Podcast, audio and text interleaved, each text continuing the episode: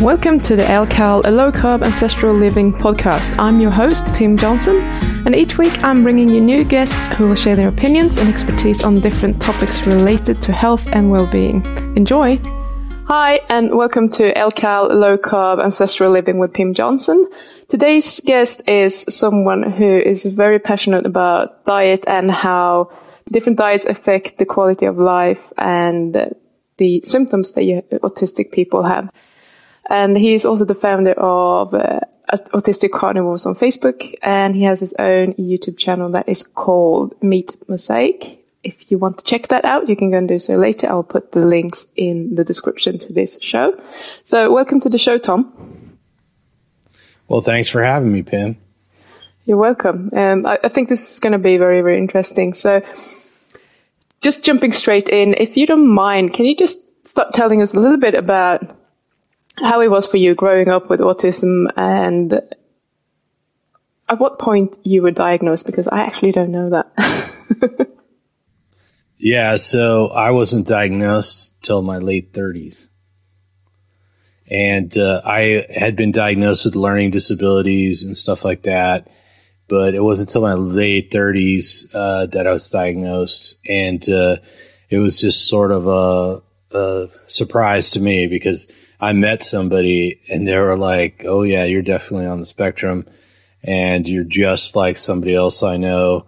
And I thought they were crazy, but then I asked my healthcare provider, and I went through the process. You know, there was a screening, and then there was interviews and stuff like that. And um, since I already had been diagnosed with, well, I'd been recently diagnosed with with uh, generalized anxiety, and uh, I'd previously since I was child diagnosed with learning disabilities. And then you find out that all those things usually come as a package. You know, there's a number of different sort of disorders that are often accommodate are often come as a, um, you know, sort of a smorgasbord of, of symptoms that might be packaged together when you, when you have an autistic diagnosis.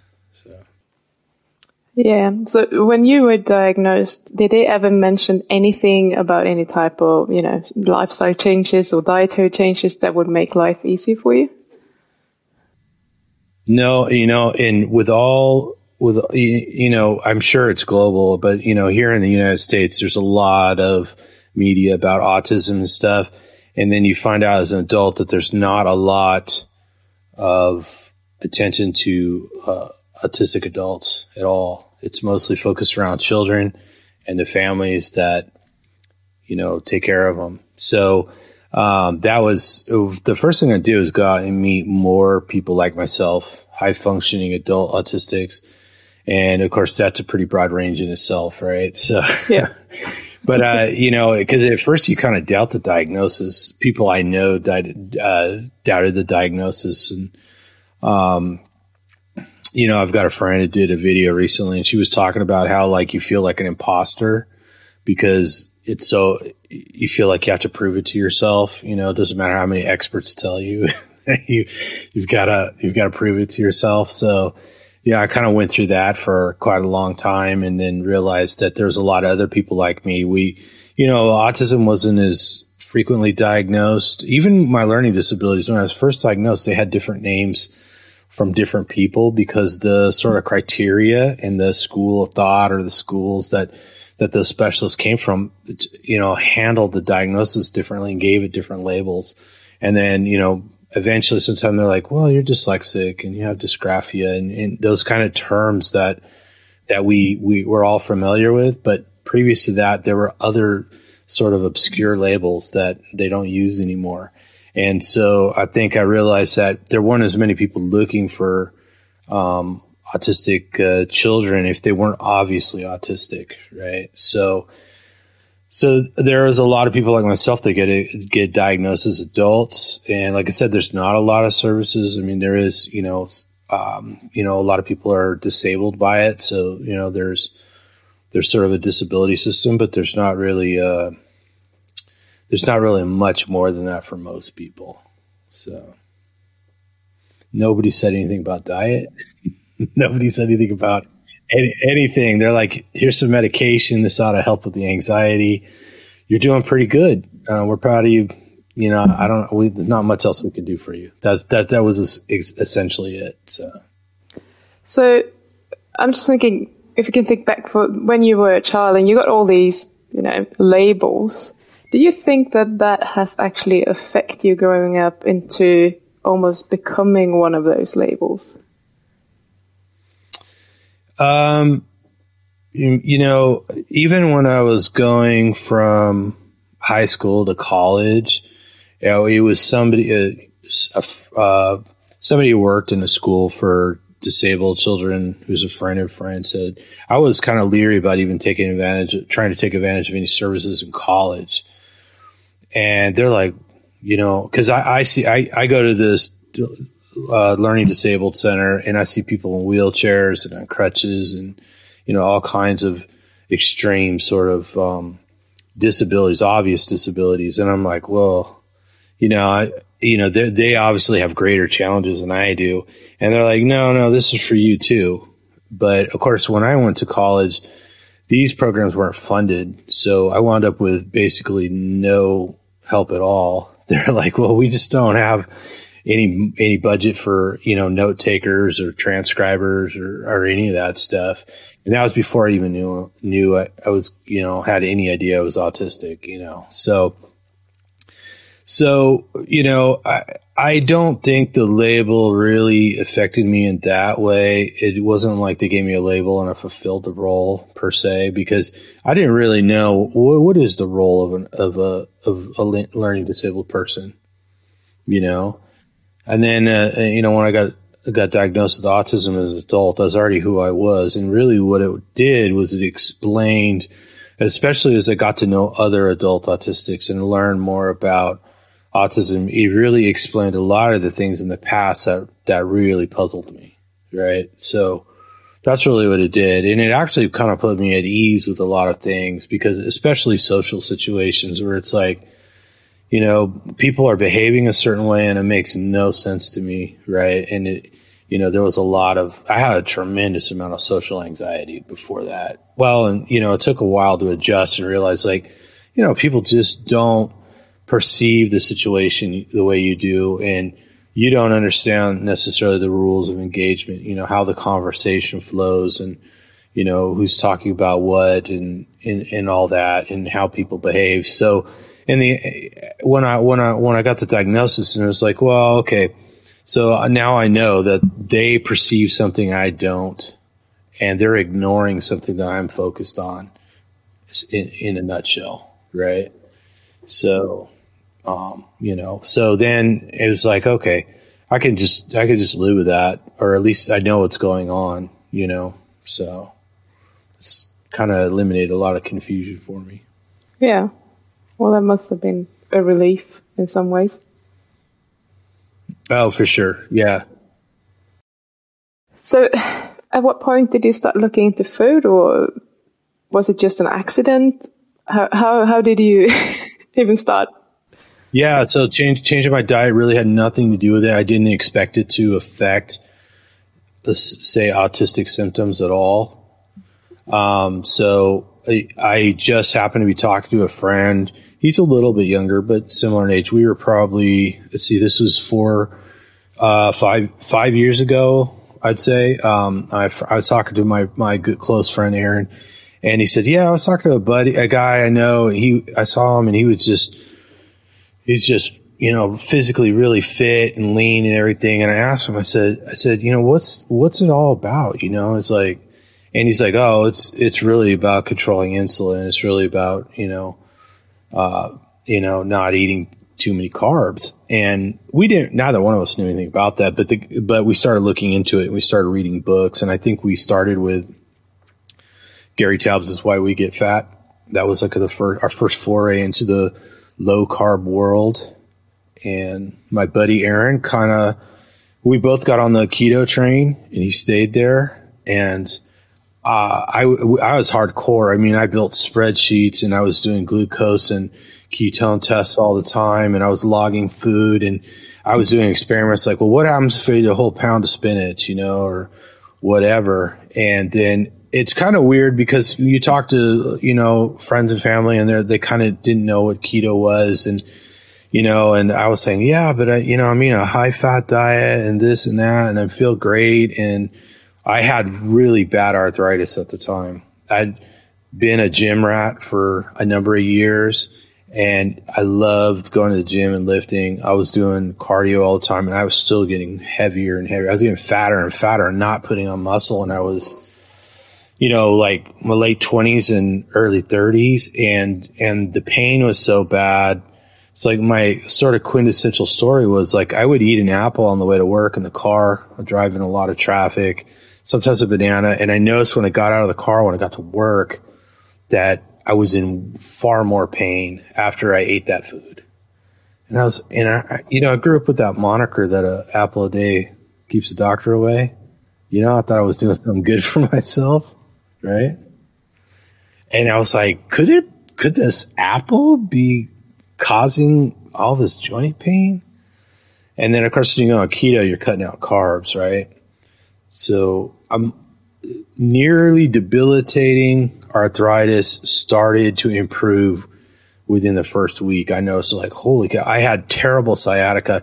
I had bouts of time when I would drag one foot behind me for almost a month because I couldn't walk on both feet because the sciatica was so bad.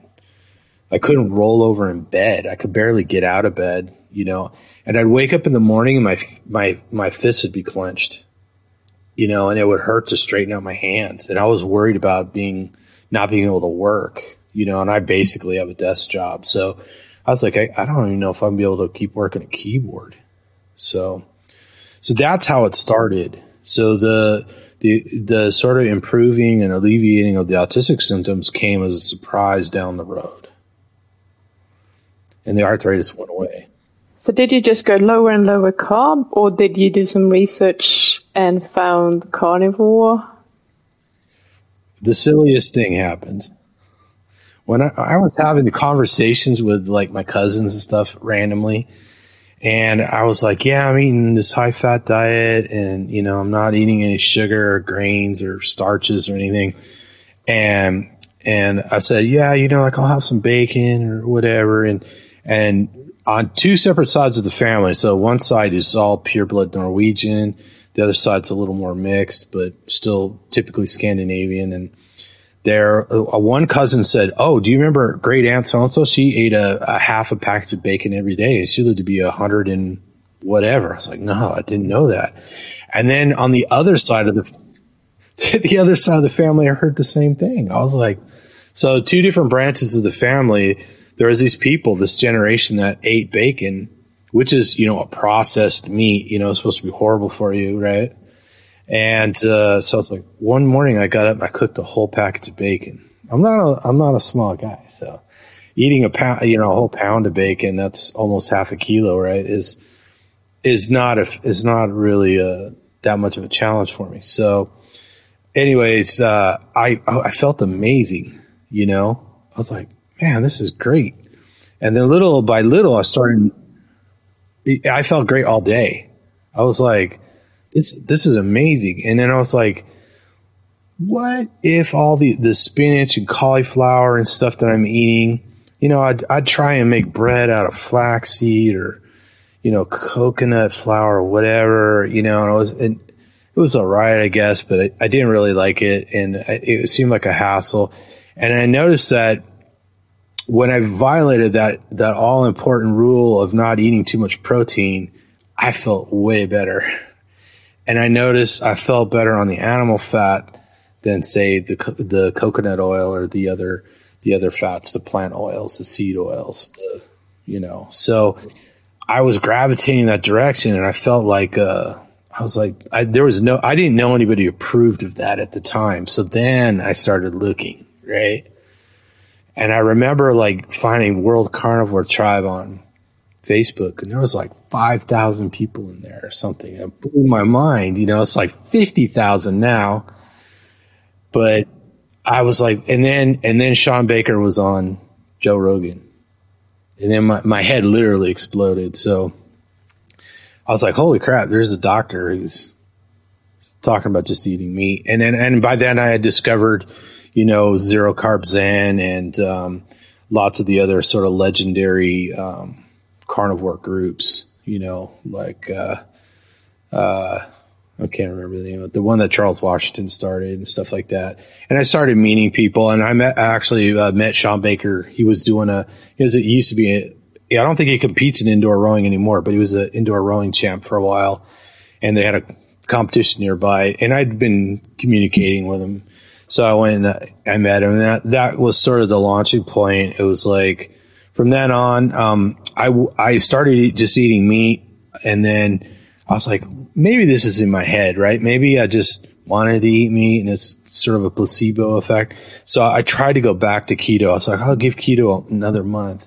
And I made it like maybe a week because I still had bags of frozen cauliflower in the, in the fridge, you know, all that stuff. And, and I, I was like, no, I don't feel as good. I knew right away, like, uh, that, uh, just eating meat, you know, clearly was making me uh, it was there. It was there was a lot of cognitive um, sort of enhancement. My anxiety that it I didn't I was just uh, I hadn't really known I had an anxiety disorder for a really long until the same time I about the same time I got diagnosed with autism.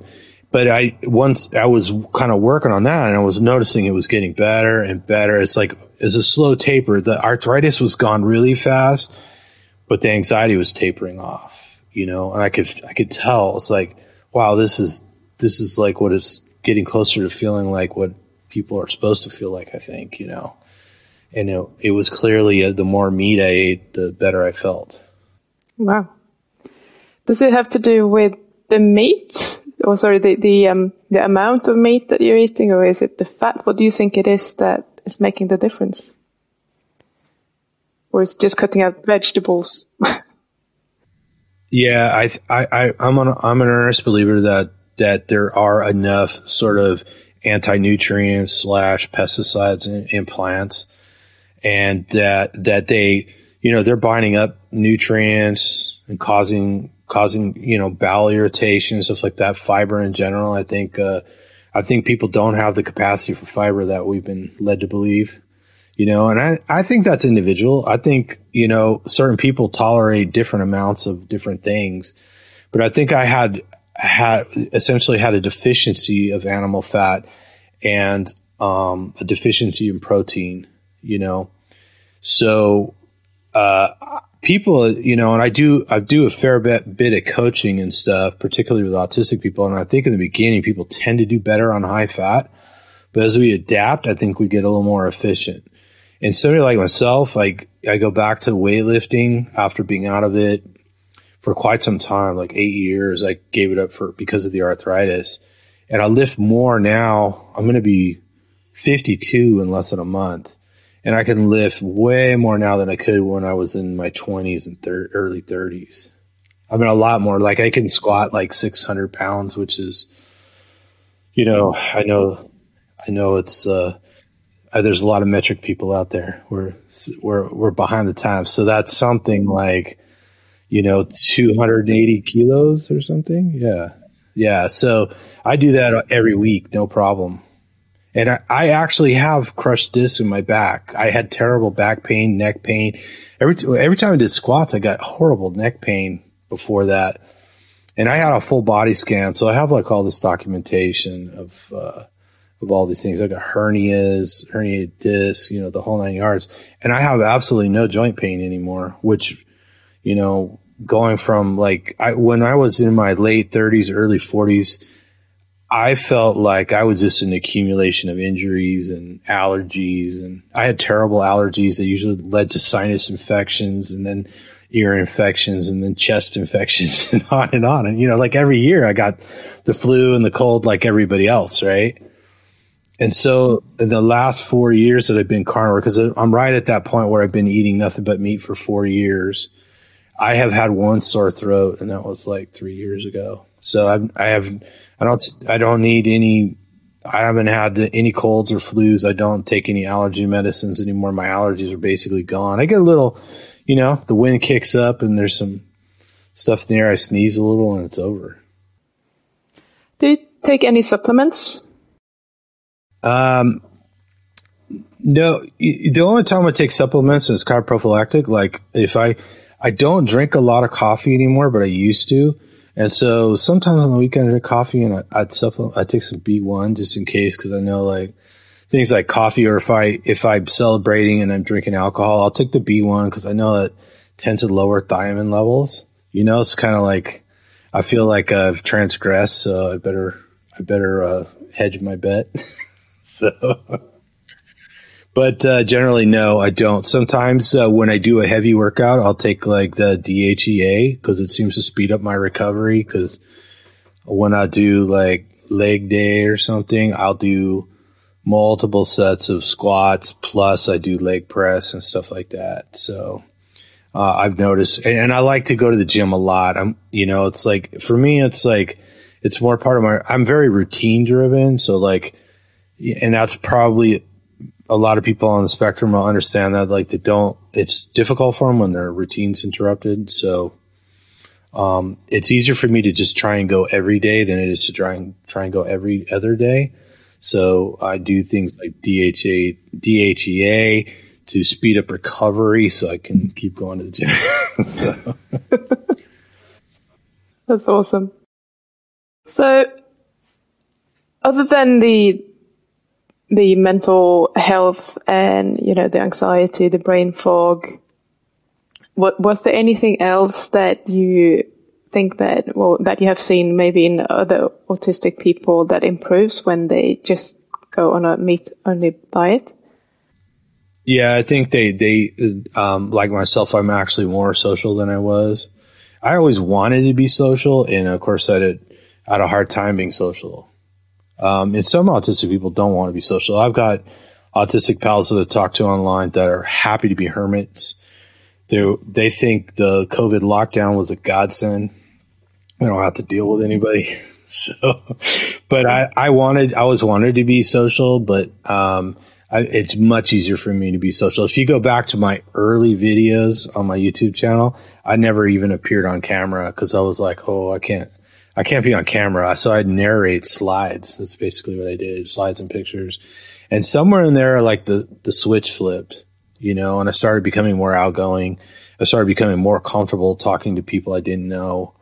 Um, the you know, being dyslexic too, all of a sudden I started noticing like I would remember phone numbers in order, which had never happened before. Like even stuff I wasn't trying to remember, like it would come up and somebody go, "Oh yeah, did we call?" Blah blah blah. And I'm like, "Oh yeah." Hey, I remember the number, you know, and that never happened before in my life. So I'm not saying I never dyslexia is never a problem, and I'm not, you know, dysgraphia is where you don't write well. You know, um, you know, I I kind of kind of replaced writing with the keyboard like most people. So um, my my handwriting is still fairly atrocious. I don't even I, I look at it sometimes and I can't believe that's my handwriting because it doesn't even look the same from day to day. You should be a doctor then. yeah, a lot of those little things, you know, so even uh, telling one color from another, because you know, you know, sometimes autistic people have this problem where where certain colors trigger a sensation rather than than it being a co- being able to identify it as a color, you know. And I notice there's less of that, so it's like uh, being able to distinguish things um, better, and of course fewer like meltdown kind of stuff going on. So that's so cool. So just a question. So for parents that have autistic children that are used to eating a lot of carbs and processed foods, what would you suggest that they do if they want to get their children on a diet that possibly will help these children to feel better in themselves? How would you go about this if that was your child? No, number one question for sure. So there's basically two two approaches, and and and when we say children, a lot of people I deal with, they're they have adult children, you know, um, and they have the same issue, right? And and autistic people for some reason tend to have way more d- digestive issues. Uh, when you measure their blood levels, they tend to have way have higher levels of oxalates. We don't know exactly why. So even for kids or adults, um, there's two things. So a lot of people do this with the younger kids. It just they just become very strict for a couple weeks, and then the kids start feeling better, and then the kid doesn't want the old food anymore. um, that's hard to do if you're not there with that child all the time. And then, of course, with an adult too, you're trying to re- reason. And a lot of autistic people have a terrible time communicating. And sometimes they're very, very, um, uh, uh, very well developed, but they can't, they can't speak well. They can't type. They can't write. They have a hard time expressing themselves. So for the adults, a lot of times it's like, Hey, you know, you want to watch a video about it or, do you want to try a pizza instead of a pizza? Right. So substitute foods. Right. And of course, the keto carnivore world is full of substitute foods, especially the keto world, right? Where you can sort of replace something. So, you know, for a lot of autistic people, texture is very important. Smell is very important. You know, even more so than, than flavor. So, you know, a lot of autistic people have tactile issues, right? Certain textures and, and sensations are, are very alarming, just like too much light, too much sound, right? So trying to find find substitute foods that are similar uh, usually works very well because it tends to be very satisfying. And of course, once you once you get some good fat in people, they they tend to be satisfied in general, right? So they a lot of those uh, cravings decline. Awesome. So that's actually something that I wanted to bring up as well. So as a cravings coach, I've heard a lot of excuses for why people can't let go of the carbs, whether that be bread or sugar or whatever it is. Everyone has something that they don't want to let go of. But when it comes to children, especially autistic children, that, you know, they might get a meltdown if they don't get what they used to be getting. So do you have like a secret trick or something that when it comes to dealing with carb cravings that might work other than just substituting with, especially if it's sweet, because then you would have to substitute, sorry, with um, uh, artificial sweeteners, and that's pretty crap. Yeah, it is. But um, once they start feeling better, so sometimes you know if if the person tolerates like monk fruit or uh, erythritol or xylitol or something, you know, that's a step in the right direction because at least it's not raising, it, it's letting their blood sugar come down and it's letting the insulin levels come down and it's improving insulin sensitivity. And so a lot of times I say, well, see if you can get them to eat something else first. And if you, and then say, you know, just eat this first and then, you know, you can have whatever. And if you can substitute something for sugar, you know, I, I, I, I encourage people not to eat seed oil. So if you can, you know, have something that, that is palatable to them and has better quality ingredients like no sugar and no starch and no seed oils, that's a good way. And sometimes they can, they can find things that the child is interested in or the adult, right? Cause, um, like I said, there's a lot of adults too that, you know, they've been, they've been sick and they're they're in their 20s, their 30s, their 40s. They're dependent on their families and um you know, the bargaining is really the same. Try and eat this first and then you can have some of that.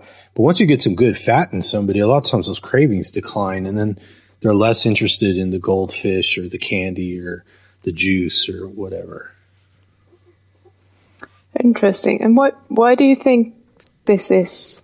Is it the sugar and high insulin levels, or are we just dealing with like a, a good fat deficiency? Is it brain inflammation? What's going on? I think the high blood sugar high insulin levels leads to the uh, insulin resistance, which makes things worse. In a nutshell, right? So you know it has an impact on on your brain and, and your body, all your tissues, right? So the higher you get this these high levels of of uh, uh, insulin, eventually get the insulin resistance. And I think I, I kind of describe it as a fuel crisis in the brain, where you know certain parts of the uh, certain cells in the body need glucose, but if they become um, insulin resistant, you can't get enough glucose in. So by bringing down the insulin resistance, they get enough. So I think our bodies are perfectly capable of generating enough glucose. I'm not afraid of gluconeogenesis you know, if you if you make it from keto to carnivore, you kind of lose that fear, right? So, so, I think what happens is the different parts of the brain are fed the correct fuels when you move to a meat based diet, and because fat is so satisfying, and of course you know that like medium chain triglycerides are shunted right to the brain, right? They kind of bypasses the rest of the digestive process and boom, you know, they go to the brain. And I think that, you know, you don't necessarily have to be eating coconut oil or MCT oil to do that. I think that you're getting that out of the animal fat as well. And since, and I think that starts to resolve the fuel crisis in the brain. And then as, you know, a lot of people have lower GI problems. Um, you, you get people with heartburn, which is kind of an upper GI issue, but you have a lot of people lower. Watch how many autistic kids grab their stomach after they eat. Or they're just leaning on their stomach. And then and then watch autistic adults and you see a lot of the same thing. They've been suffering with gi issues their whole life. And as you feed them if you as you get them to try something else and they start feeling better it's it's gets much easier to get them to change. And of course you know it varies from person to person and i know friends with kids who they will steal the teacher's coffee because it's got cream and sugar in it right you know, and when they try and carb restrict restrict them, that, that that's what happens because they're not at home all day, right? They they go to school or classes or, or therapy or whatever, and then it's very hard, you know, and it's like, are they learning because they're craving carbs? You know, they're running around like mad people trying to steal somebody's lunch or whatever, you know. So it's it's difficult, probably a little more difficult with with kids and even adults, you know. Because you're right, meltdown meltdowns are a thing. so. Yeah. Even with adults, yes, I agree. so I'm sure you've seen your fair share of success stories in your Facebook group. I'm just wondering if you want to share a few of those and maybe some of the most common ones, but if you have any obscure ones that are surprising to even you, uh, feel free to share those as well, because they could be quite interesting. Wow, I wish I had a whopper for you, but I'd, I'd circle back to like your intro was like perfect because um, I really do try and um, describe it as just an improved quality of life, right? So, um, you when you see that people are, you know, more a lot of autistic people don't engage very well for a number of reasons, you know, um, and when you see them able to engage more and uh, you see them in less distress and their anxiety levels are coming down. I mean, imagine what it's like to live with, you know, t- intestinal pain every day and then all of a sudden it starts getting better, right? So you just have more faculties to devote to other things, right? And, you know, I have anxiety come down and to, you know, just, I mean, in my case, it was joint pain. I'm sure a lot of people have joint pain or, or just see a few pounds come off instead of, them slowly increasing, you know, like you're slowly walking towards all sorts of issues, you know, when your when your weight increases, right? It's, it's you know, everything from just trying to find something to wear to uh, trying to trying to get out of bed, you know, becomes an issue. And of course, the more adipose or fat tissue you have, the more more hormone dysregulation we see, and and on and on and on. So it's just when when you start to reverse that for somebody, um, you know, you really are improving the quality of life when they're they don't get the brain fog, when they have fewer meltdowns. And frequently, you know, of course, we see all the time people need less medication, right? Particularly if they're fighting type 2 diabetes, you know, they don't need, you know, some of those, some of those medications help insulin work harder and some of them actually block the absorption of sugar, right? Prevent and both of those have consequences, right? And and they have costs, they have side effects, and everything else. So when people, uh, you know, the doctor goes, "Oh, your blood sugar's getting better," you know, then they're taking fewer medications, they're having fewer side effects, right? So and and people tend to be get eventually become more energized, like they want to do things, you know, they want to engage people, they want to they want to do activities. And so for me, that's all quality of life, right? Absolutely. And that goes for, for better, lack of a better word, normal people as well that don't, that don't have autism. I see it all the time. right. Yeah. But, so it's kind of like you, you're already disabled and then you're piling on all these health issues and, mm. and discomfort, right? Yeah. Absolutely. So if someone wants to try this diet, how do you recommend that they go about switching, do you think they should go cold turkey or maybe go slowly? What, what would you recommend? I see that's that's a perfect question because I it depends on the person because we all know some people they want to jump in head first. And some people, cause they're like, oh no, I got, it's all or nothing. You know, and if it's an all or nothing person, then I'm saying, yeah, all, here's what you can start eating tomorrow. And you know, I try and meet people where they are when it comes to coaching. If you start eating a, a, a high fat or an animal, you know, a meat based diet, you're probably going to be eating more animal fat than you're used to. And you're probably not going to absorb it right away. So that can cause a little diarrhea or whatever, you know, a little nausea. So if, if, if people are up to it, I say, Hey, you know what? Today, just eat one meal. That's all meat and see what happens. And then if that goes well tomorrow, try three, you know, see how you feel. And a lot of times, if people are willing to try that, they're like, hmm, man, I feel better already. What is that? You know? And I'm like, well, do it for a week and see what happens. And that, and that's easy if people are getting GI issues, uh, a lot of people jump in and they're eating ribeyes. A lot of people thrive on ribeye. For me, that was too much fat.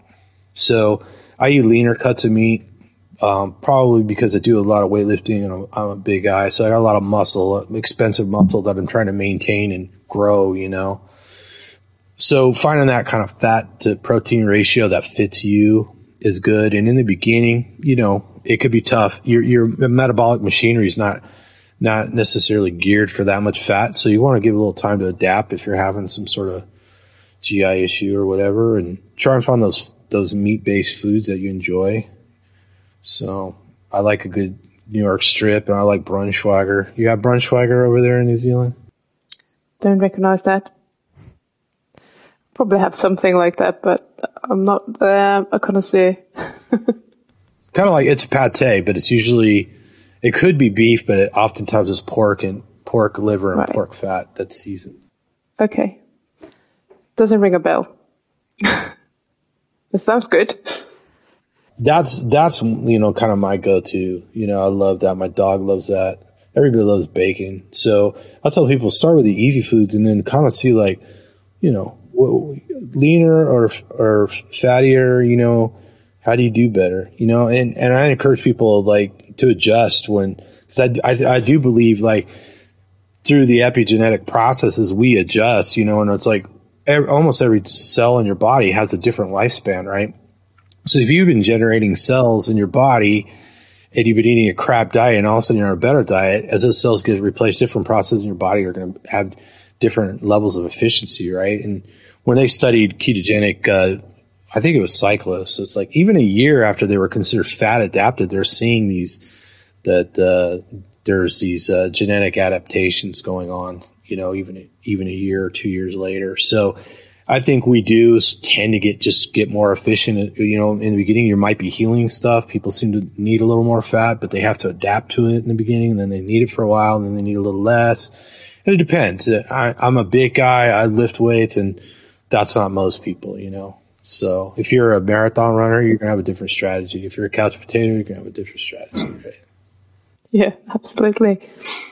So, is there anything else that you want to share with the listeners that you think is important for them to know?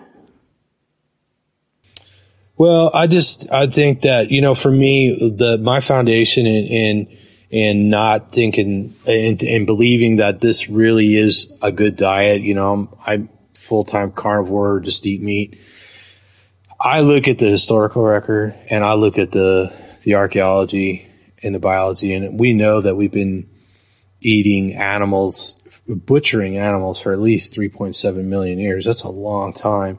That's where the archaeological evidence states it quite profoundly that our our ancestors, the pre-humans, were doing this, and we kind of all grow up thinking there's all these plants out there that we were eating. But then I ask people, you know, before 10,000 years ago, what, what plants were we eating? And they never know because there were very, there was very, very few plants that weren't really toxic to us.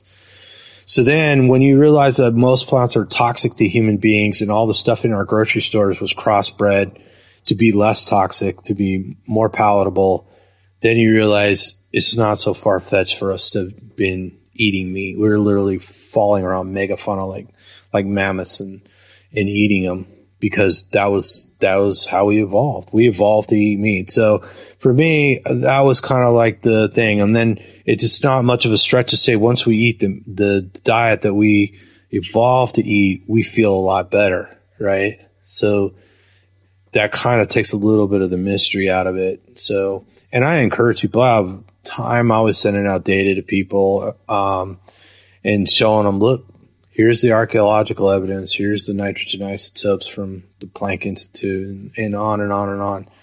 So I think that you know by helping people understand that there's historical context that's backed up by hard science, then it doesn't seem so woo woo, so far fetched. You know. So go ahead and try it you're not going to fall over dead. So we, I'm sure you know plenty of people that you've met plenty of carnivores that have been eating for more than 10 years now and they're very healthy. I don't know if you have, but I assume you have because you're, you know, so, but yeah, there's plenty of people out there. I, I've interviewed several on my channel. So anyway, including doctors. If you need a doctor's approval, just, just call Shawn or Lisa, Shawn Baker Lisa Wiedeman and a number of others, Dr. Yoga Nathan, Dr. Uh, Paul Mason, you know, like, yeah, eat that meat. It's good for you. Yep. Awesome. Thank you. If someone wants to get your help or get in touch with you, find a Facebook group, etc., where's the best place that they can contact you? Well, specifically for uh, I, I, have the group Autistic Carnivores on on Facebook, so join us there. Whether you're autistic yourself or your family member or your clinician or uh, we work in a school with autistic people, uh, we we accept all of them. And then, um, uh, if you need coaching or something, you can just you can email me at tomclark18 at gmail. Uh, I I'm I have another full time job, so I, I typically kind of restrict my uh, my coaching to, to people that are autistic or people I know you know, that are kind of right in my wheelhouse because I don't I don't do coaching full time because I don't have time. But uh, yeah, so catch me there. I'm on Instagram, Thomas Alan Clark. So I'm easy to find. So Instagram, Facebook, email, whatever. And of course YouTube, Meat Mosaic. Yeah. Brilliant. Yes. Meat Mosaic, lots of videos. Absolutely. Thank you so much for coming on. Oh, thank you for having me. It was a great time. You're welcome.